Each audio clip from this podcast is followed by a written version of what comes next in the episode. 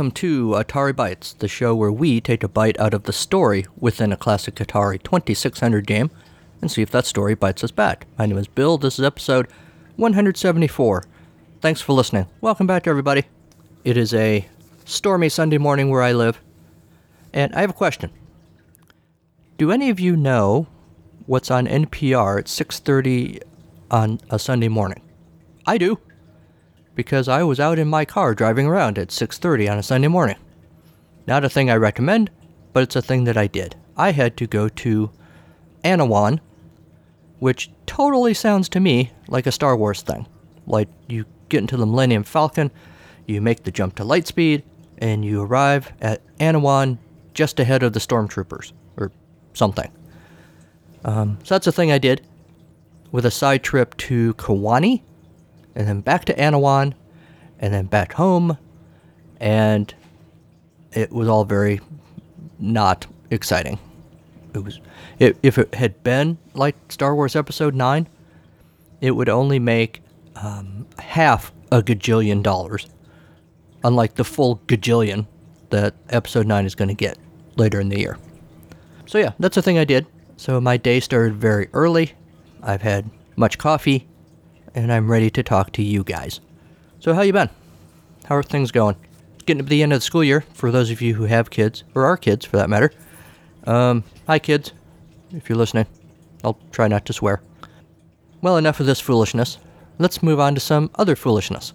Gonna prove that the world is flat in his rocket ship, or else he'll go splat. He's Mad Mike.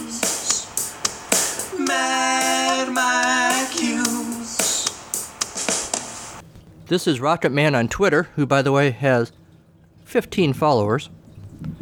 Uh, uh, apparently, me among them. Am I following this guy? Yeah, there I am. Hey, one of my followers is following him too. Hi, Kim.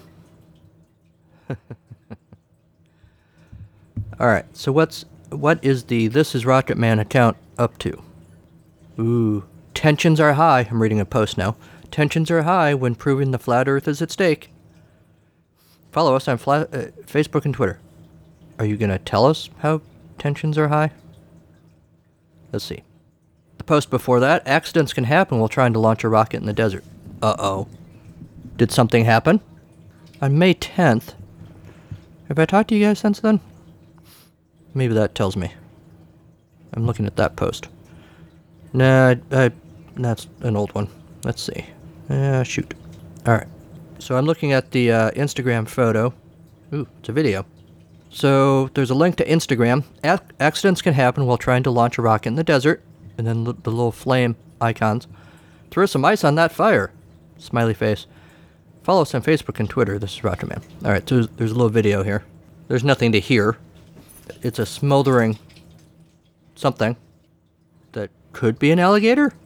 What it kind of looks like is somebody took a, a, rubber monster suit from old Doctor Who and set it on fire. And it doesn't really burn, it just kind of smolders. That's what it looks like.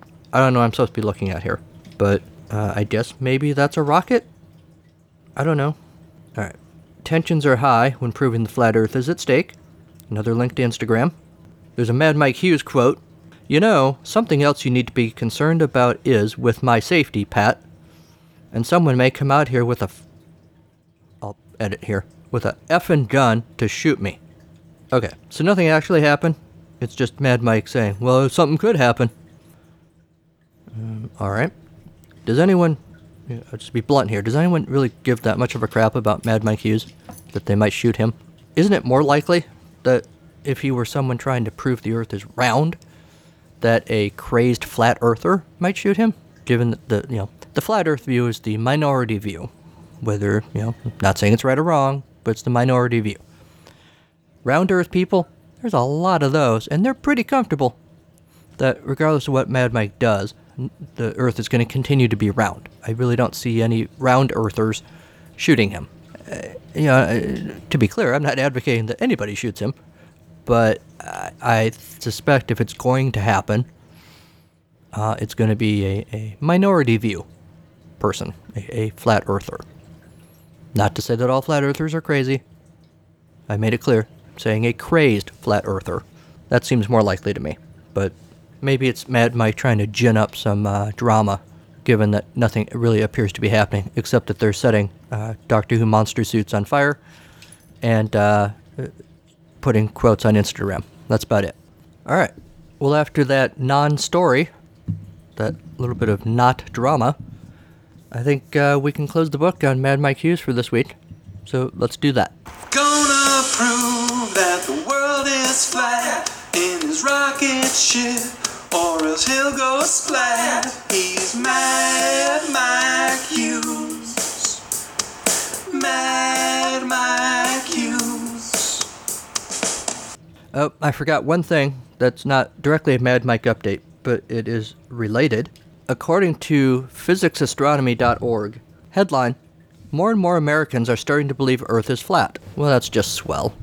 In America, interest in the flat Earth movement appears to be growing. In September, Bobby Ray Simmons Jr., a rapper also known as B.O.B., launched a crowdfunding campaign to send satellites into orbit to determine the Earth's shape.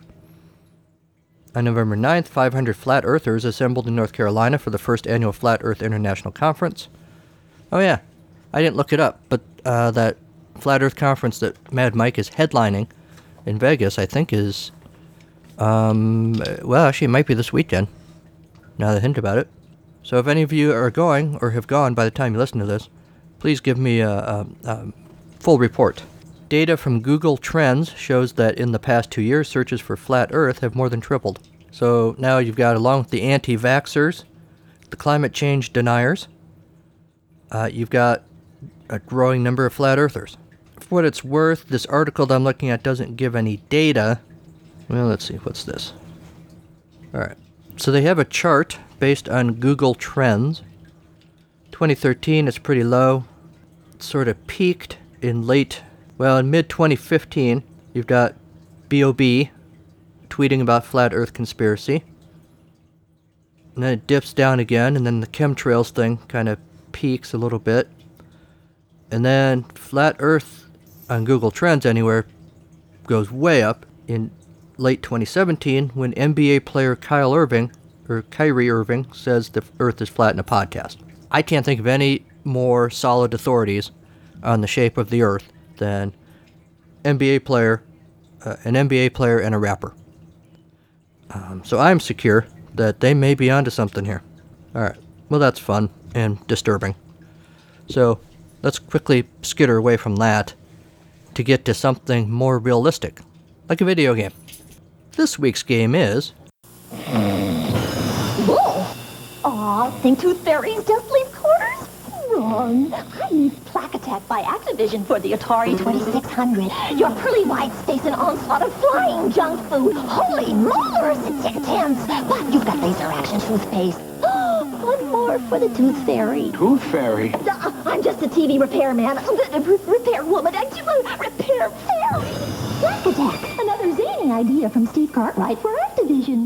Plaque Attack from Activision, 1983. We love us some Activision.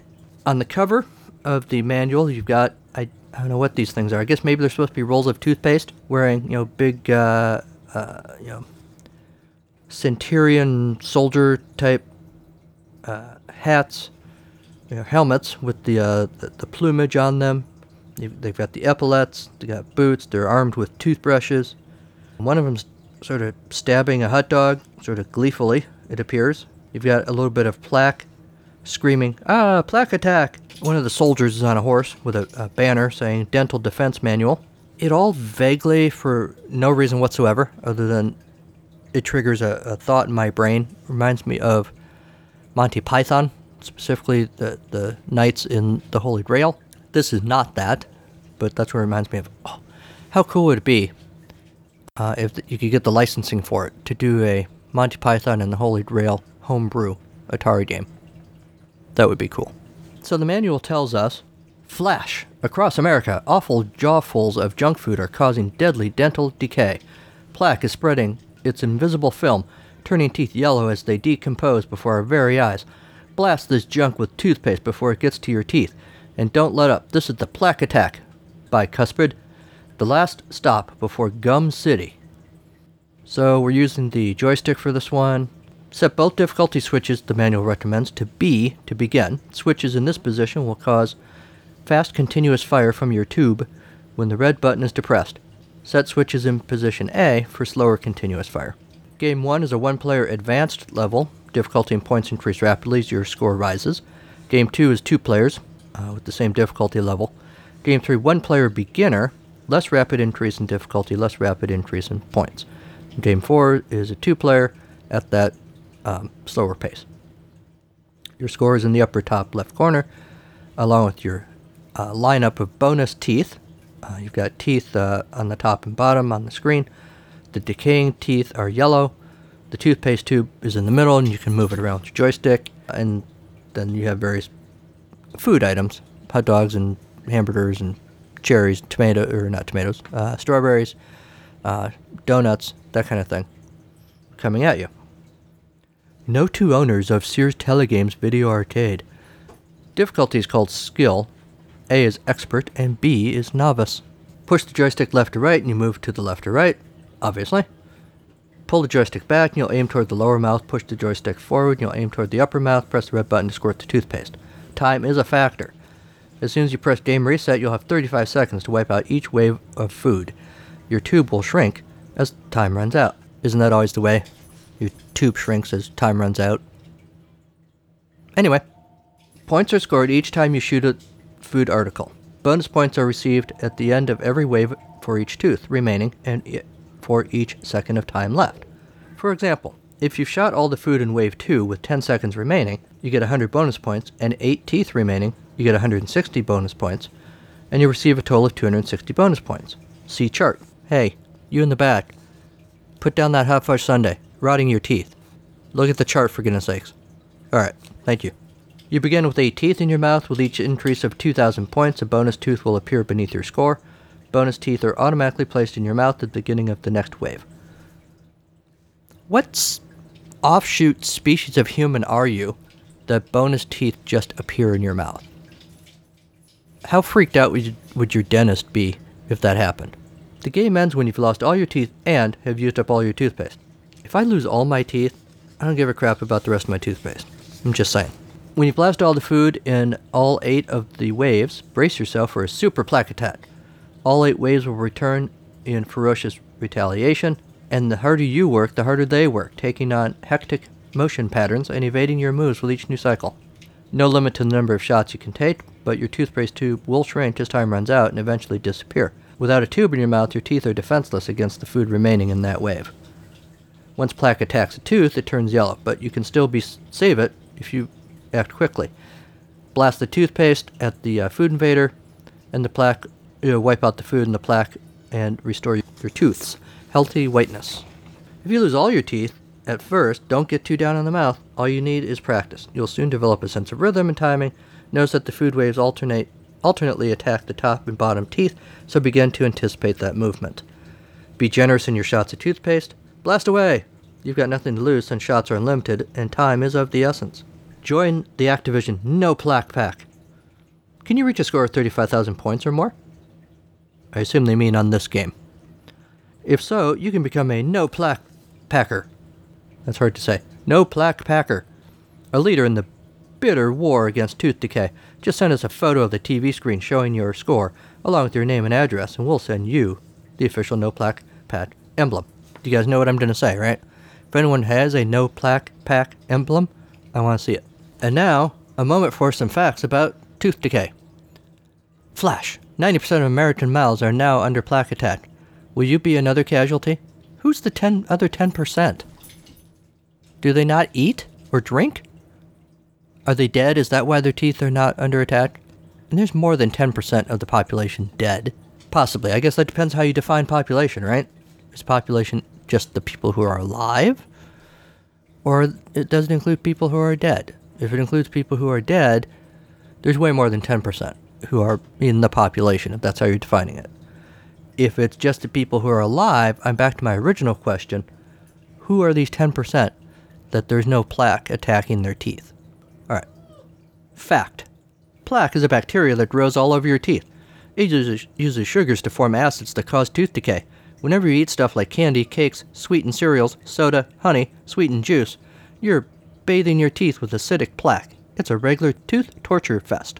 Freddy Fluoride says, You can win the war against plaque. They have quotation marks around this, by the way. Freddy Fluoride says, Win the war against plaque just by taking these precautions. 1. Cut out, cut down on sugary foods. Sure, they taste good. Yeah, they do. But that's just taste bud propaganda. No, no, they really do taste good. Beneath that sugary coating lies tooth decay. If eaten, avoid panic. Remain calm. Oh my god, I ate an Oreo! Hey, Nabisco, if you want to sponsor the podcast, send me an email. AtariBytes2016 at gmail.com. Brush within 20 minutes. 2. Learn proper brushing techniques and floss daily. 3. See a dentist twice a year for a checkup and a professional cleaning. Oh, I thought maybe you meant like if you run into the dentist at the grocery store or something.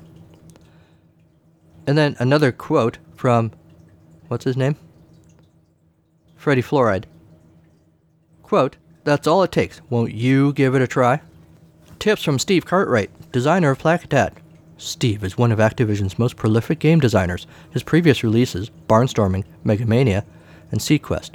Well, there you go. That's why this game re- reminds me so much of Megamania. Steve Cartwright worked on that one too.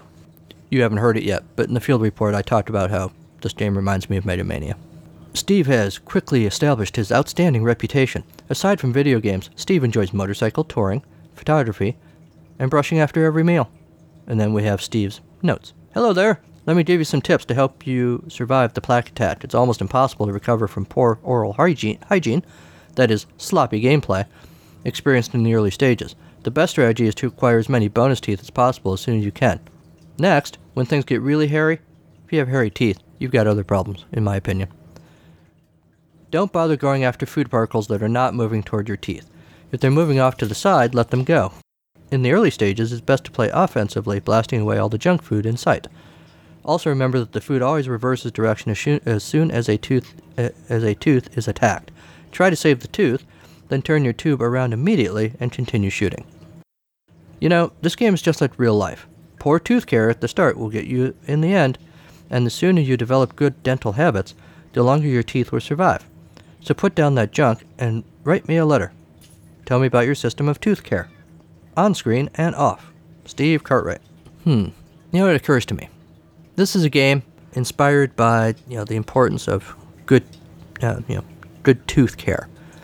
They could have other games for for other good, um, you know, good hygiene practices. They could have a game about, uh, you know, washing your hands after you go to the bathroom. About uh, using a sufficient amount of toilet paper. You know, you could have some in that one. You could have some games where you're you're a TP folder, and other ones where you're a TP crumpler. You know, and, and it could affect your your score depending on which you choose. You could have games about the importance of prostate care. It seems to me the list is endless of, you know, self-help, self uh, self-care games that you could do, for, you know, in service to the public. I saw an article on statnews.com that talks about how gaming technology is hot in the health world these days as entre- entrepreneurs explore ways to use video games to improve our physical and mental well being. See, I think there's a, a room for this prostate care thing. You know, you gotta you gotta aim the the finger and well, never mind.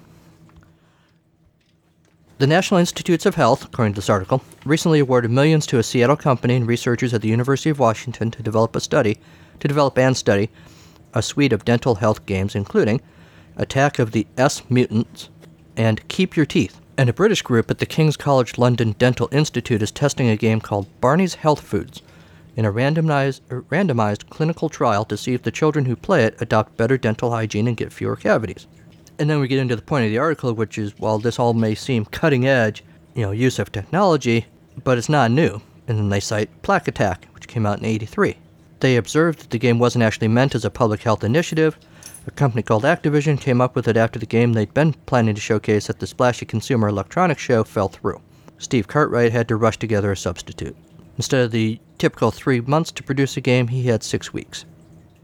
He copied code from Megamania, and adjusted some of the visuals. Outer space turned into the inside of a mouth, and Plaque Attack was born. The game was supposed to be marketed on TV, and they have a Cartwright quote. The concept for the commercial was that a tooth fairy appeared in somebody's bedroom to tell them to brush their teeth and play Plaque Attack. I don't think it ever aired. Well, that's pretty much the commercial that you heard earlier in this episode, Steve. Weren't you listening to this episode when you gave this quote sometime in the past?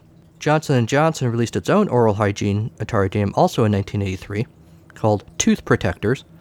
A monster dropped snacks, which were colored squares, onto teeth at the bottom of the screen. Players controlled a smiling face wielding a strand of dental floss, which deflected the snacks. The player could also call in reinforcements, including a toothbrush, toothpaste, and fluoride rinse. The game's manual made a point of telling players about the real tooth protectors, all the J&J products available for purchase at your local drugstore. Um, they have some quotes here from computer programmers who say the game was fine, but it didn't quite stick. Um, I guess the gist of that is basically Plaque Attack was better. Has anybody played Johnson & Johnson's tooth protecting game called Tooth Protectors? There is a link here to the manual. Um, I may have to look for that. OneMoreCastle.com actually says, though, that Activision Cartwright were commissioned by the American Dental Association to help promote good dental hygiene to the youth of Amer- America and developed and published this game before its evil Megacorp days. Plaque Attack is a really stupid idea for a game that somehow manages to be really stupid fun. It's weird. You have a little summary of the, the game. Food is bad and you must kill all of it, but can only do so using 4 out of 5 dentist approved toothpaste. I guess they were going to use dental floss as a bonus weapon in the sequel. The sound isn't great. You've got the pew pew sound when you shoot toothpaste, another sound for when you hit the food and it uh, dies. There's the sound of a tooth decaying or exploding, and two distinct bleeps when you start a level. The game feels cold and empty. You get the impression that something's missing and something and that something is music. But as you progress, you notice that the food moves more and more quickly, and you start to miss the music less and less. The graphics are fairly decent when compared to the other games for the console. The food mostly looks like the food is meant to represent, but we have the often present on the 2600 pitch black backgrounds. However, if those gums are if those teeth are attached to what are supposed to be gums, the person belo- they belong to desperately needs a new dentist. My kid is a toddler and has, has less space between his teeth, and has twice as many teeth as this poor person with a measly eight. Colors are bright, and flickering wasn't a problem. The game plays rather like Space Invaders in many ways, but your ship can move more freely from side to side and up and down. I cannot see myself playing Plaque Attack for very long at a time because the enemy burgers, ice cream cones, and strawberries move faster and faster, much too quickly as you progress through the levels. He kind of gives some thought to how long it takes to play the game and get certain scores. Likely means the best score ever took around 10 minutes to get, best score being just under 78,000 points at that time. There's not much of a payoff for constantly for constantly practicing and playing for hours if the reward is simply playing for about 10 seconds more and getting an extra 2,000 points than your last run. But if you're looking for something to play for a short little gaming session, something that the range uh, something in the range of 15 to 30 minutes, this game will provide you with a good deal of fun. All right. Well, after the break, we find out if this game about plaque has any teeth.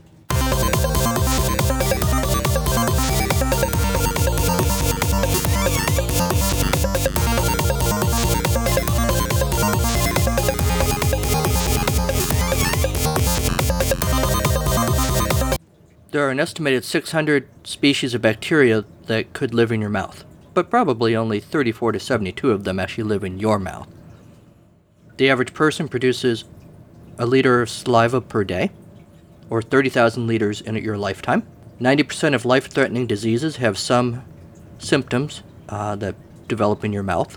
Human saliva keeps the pH balance of your mouth alkaline, otherwise, it would be an acidic environment that would dissolve its own teeth. A child has all their adult teeth up inside their head, even though you can't see them yet.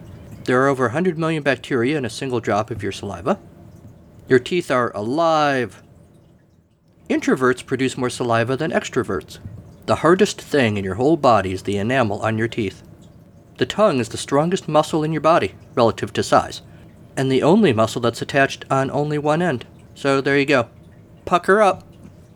Alright, we're playing Plaque Attack from Activision. We do love us some Activision. I'll bet you I've already said that at least once this episode by the time you're hearing this field report. So I got the uh, the opening screen up on the screen. I'm playing with both switches on B, the novice level, I guess. Although the little bit that I've played, novice level pretty fast as it as it uh, you know just about fast enough as it needs to be. The teeth, you know, they, they look like teeth, I guess. The mouth is, I mean, more of a square. I guess you're you think of it as somebody opening their mouth and you get sort of a close up shot through a, a camera lens, so it looks like it's a, a square. Got the tube of toothpaste floating around. You got the various food items. Uh, you know, giving us a preview of what the food items will be. So let's uh, let's play it and see.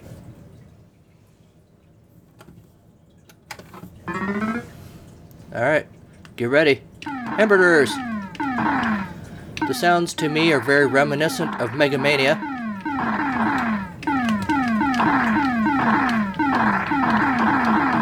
And that's okay with me because Mega Mania was one of my favorites as a kid.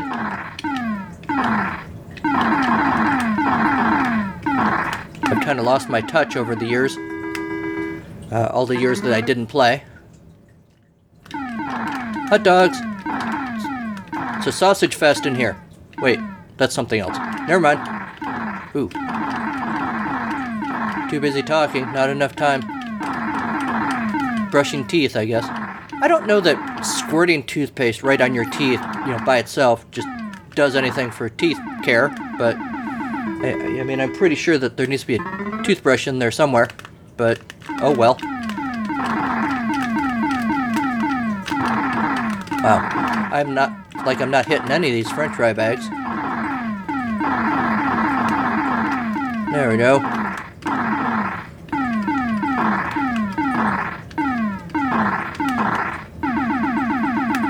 Yeah, rack up those points. Squirt that toothpaste. Squirt me. Squirt me. Strawberries. This is already giving strawberries a bad name. No, I guess the point is, even healthy food can uh, be bad for your teeth if you don't brush properly. But still, you would expect in a game like this there'd be more uh, ice cream and donuts and cookies and stuff. Here come the cherries. Holy crap, that's a lot of cherries. Lost a tooth, lost, man, lost another one. Dang you, cherries.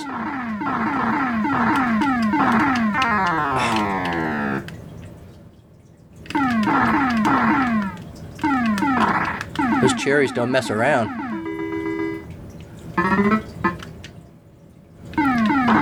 There's the donuts. Ooh, those look good too.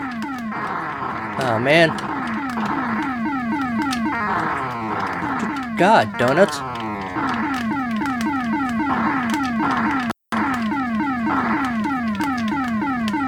I did a lot better than this when I was practicing. There you are. Phew. Those donuts are awful. Candy canes! Get some little Christmas up in here. Holy crap, that's a lot of candy canes. You're eating this many candy canes, you deserve some tooth decay. Oh, it's like a tooth massacre. Back off.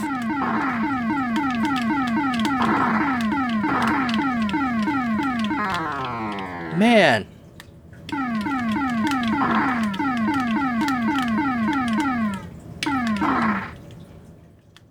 Where are you? I know you're coming. Alright, here comes ice cream.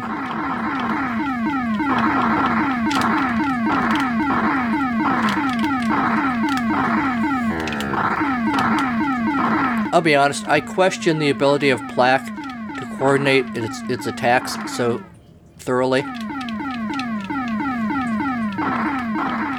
Just saying. I think that's a conspiracy that uh, Big Dentistry wants you to believe. I'm not even sure plaque causes cavities. There, I said it. Whoa. Holy crap. I didn't mean. Oh, I think I'm. Ha! Back off. I got one tooth left. I'm from Alabama. Ooh, that wasn't nice. No offense, Alabamans. Just kidding.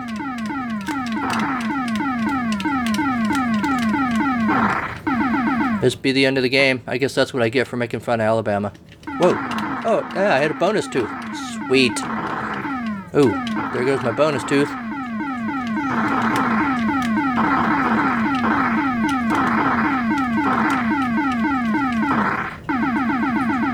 Bonus tooth? No bonus tooth. I am toothless. Just gumming my way through the rest of this show.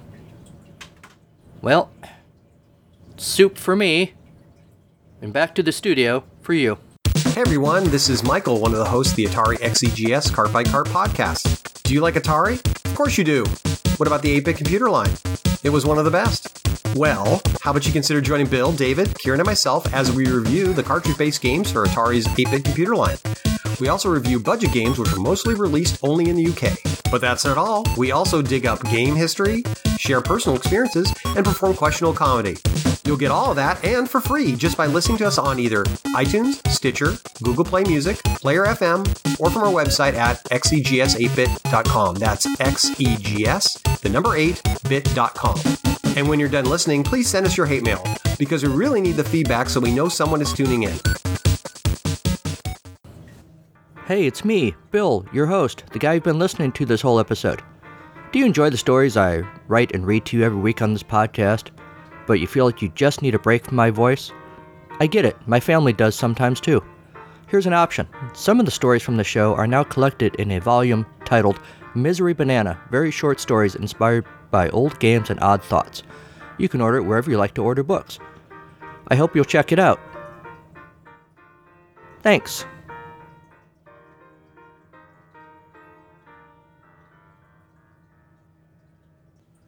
So here's the thing about Plaque Attack. I like it. It made me happy that it was so much like Megamania. Like I said, Megamania was my go-to game as a kid. I'm very happy to play a, Me- a Megamania type game. I think it does look good. I think I would play it quite a bit.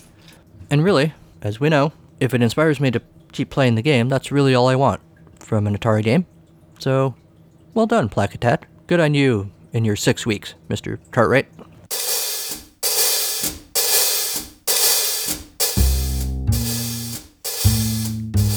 It's story time on Atari Bytes. Yes, it's story, story, story, story time with Bill.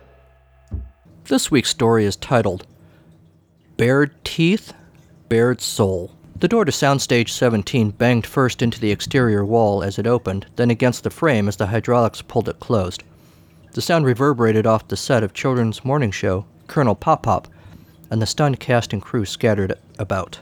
Every weekday morning, the show's star Leslie Skip Roberts had hosted Colonel Pop Pop in the title role since August 10, 1953.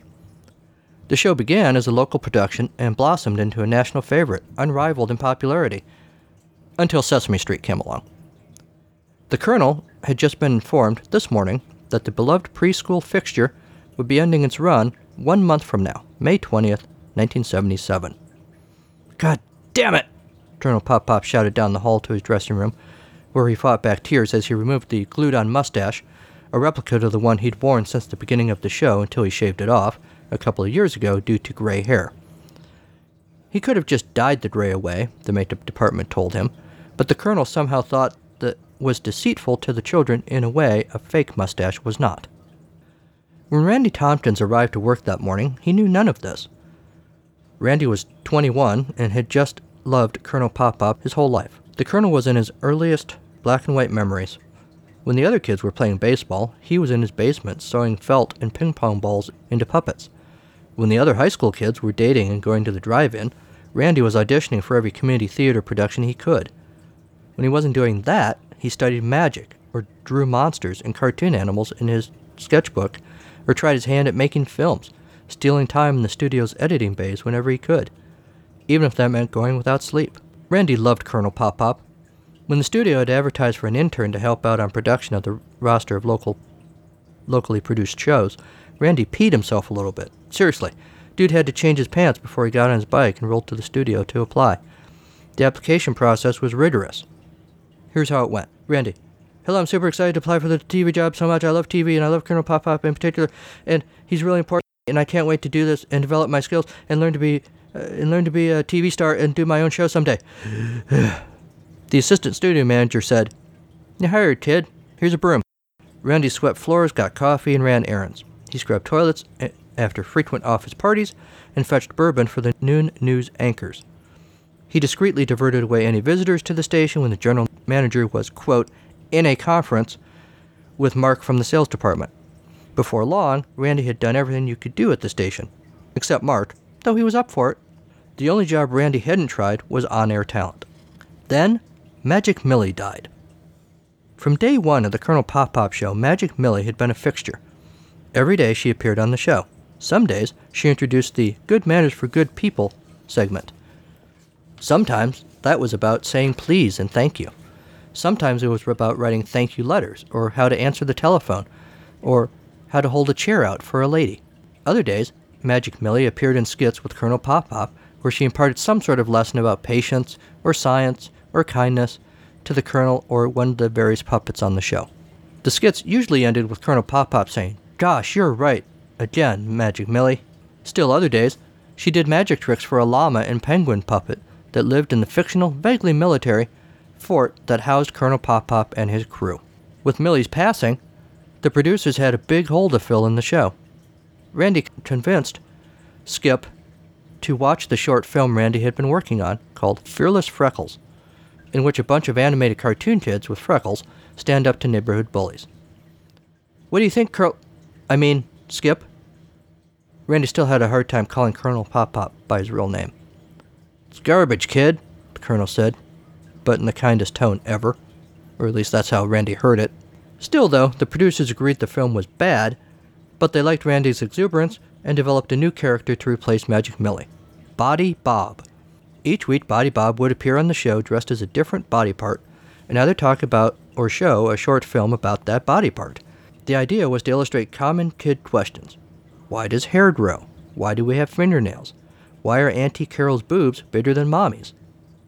Okay, that last one came at the end of a long brainstorming session and was quickly scrapped. Today on the show, the day Colonel Pop Pop got canceled, uh, was to be the debut of Body Bob on the show. Randy showed up on set wearing a giant tooth costume. His first film on the show was going to be called Plaque Attack, and it was about the scourge of plaque and tooth decay. It was filled with exciting Star Wars type laser battles as the hero blasted laser like toothpaste at the evil plaque. Randy got the cancellation news two minutes before the camera was turned on him. Although Body Bob's eyes were filled with tears throughout his segment, it went off more or less without a hitch. So flawlessly, in fact, the network reran the film on the show, every day. For the entire last month, the Colonel Pop Up was a thing you could see on TV. The studio didn't want to pay to produce any more Body Bob films, so they kept just the one. The days that Skip Roberts called in sick during that last month, Randy even got to be guest host. In costume, as Body Bob, in a giant tooth outfit and white leotard, or sometimes wearing a suit covered with plastic molds of internal organs. When the studio finally went dark after the last episode aired, Skip Roberts went into seclusion, rumored studying with Tibetan monks, and other times rumored to have shaved his head and helped pioneer the underground thrash metal movement. Randy pitched the idea of a new Body Bob show, but the studio didn't bite. It was cheaper to take whatever content the network sent than for the studio to produce its own. None of the other local studios wanted Randy either. They all had their own version of Body Bob. Randy offered himself as a writer, production assistant, the guy that mops up after network fright, fight night, but nothing. But nothing came of it. Randy had a brief gig doing commercials as Tooth Man in ads for local dentists. He couldn't wear the Body Bob costume because the networks owned it, but he made good money posing with awkward looking smiling orthodontists and occasionally a patient. The gig came to an end, though, the day Billy Mulligan proved the strength of his new chompers by taking a chunk out of Randy's forearm. Randy tried to start his own production company. He wrote and directed an indie film called Popped, which told an autobiographical tale about a rising young TV talent who is betrayed by a metaphorical evil penguin that appears in the movie in the form of a real penguin. The film debuted at the town civic center. Four people showed up. One of them was Randy. Another was his mom. The other two thought they were at the center to hear a presentation about rerouting garbage trucks for more efficient pickup. So they were a little disappointed. By 1984, Randy was effectively out of show business, with the exception of saying, Gee, Colonel Pop Pop, his best Body Bob voice occasionally when someone recognized him in the frozen food section at the grocery store. In 1986, Randy was busted at a porn theater for indecent exposure, which seems a little odd. In 1991, during another stint in rehab, an old man with blue hair, a pirate eye patch, tattoos on his, his entire clean shaven face, beat up one of the other residents over a thermos. That's not an officially licensed product. Then he beamed the guy with the thermos. When you speak to me, you will call me Colonel Pop Pop, sonny boy. As security dragged the pirate patch man away, Randy stared at him, mouth agape. Skip? When the two men finally got clean, they opened a little business renting out bounce houses and moving vans. They made a little money and made a lot of people happy. When they delivered the bounce houses, once in a while the birthday kids' dads and moms would recognize them from the old days. That was nice. And really, that was good enough. A lot of people look down on good enough as settling for less, but sometimes good enough is exactly what you need.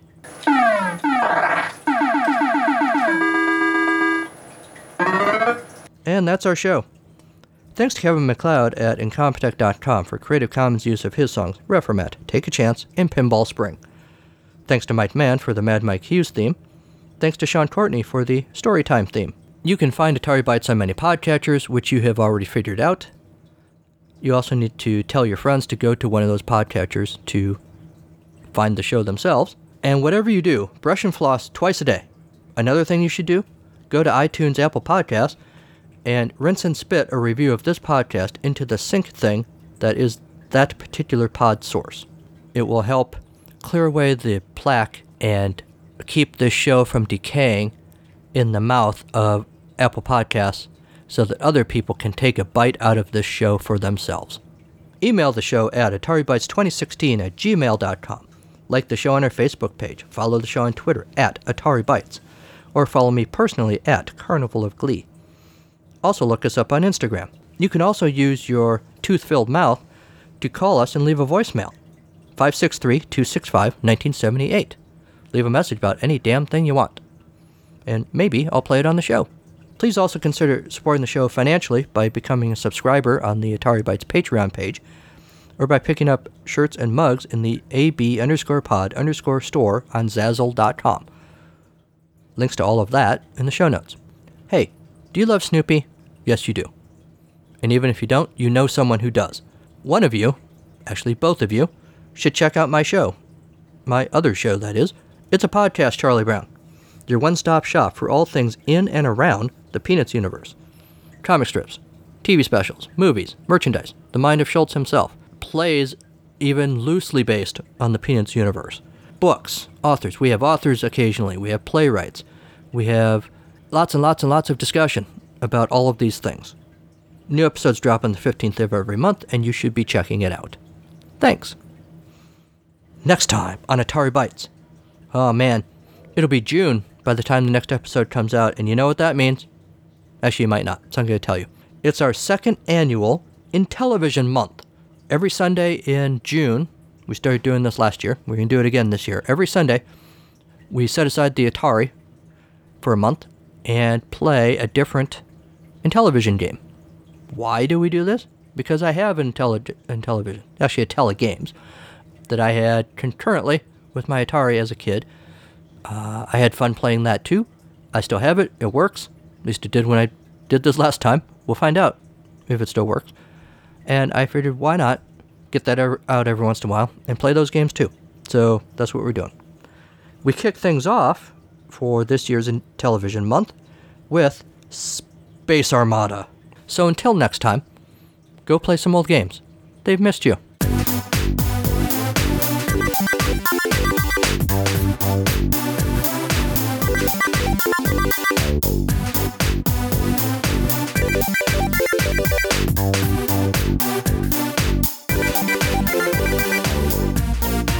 Thank you.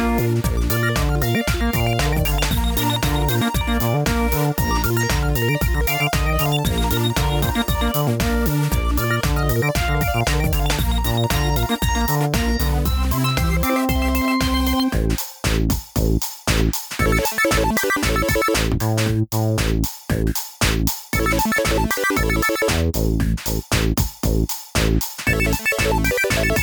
あ。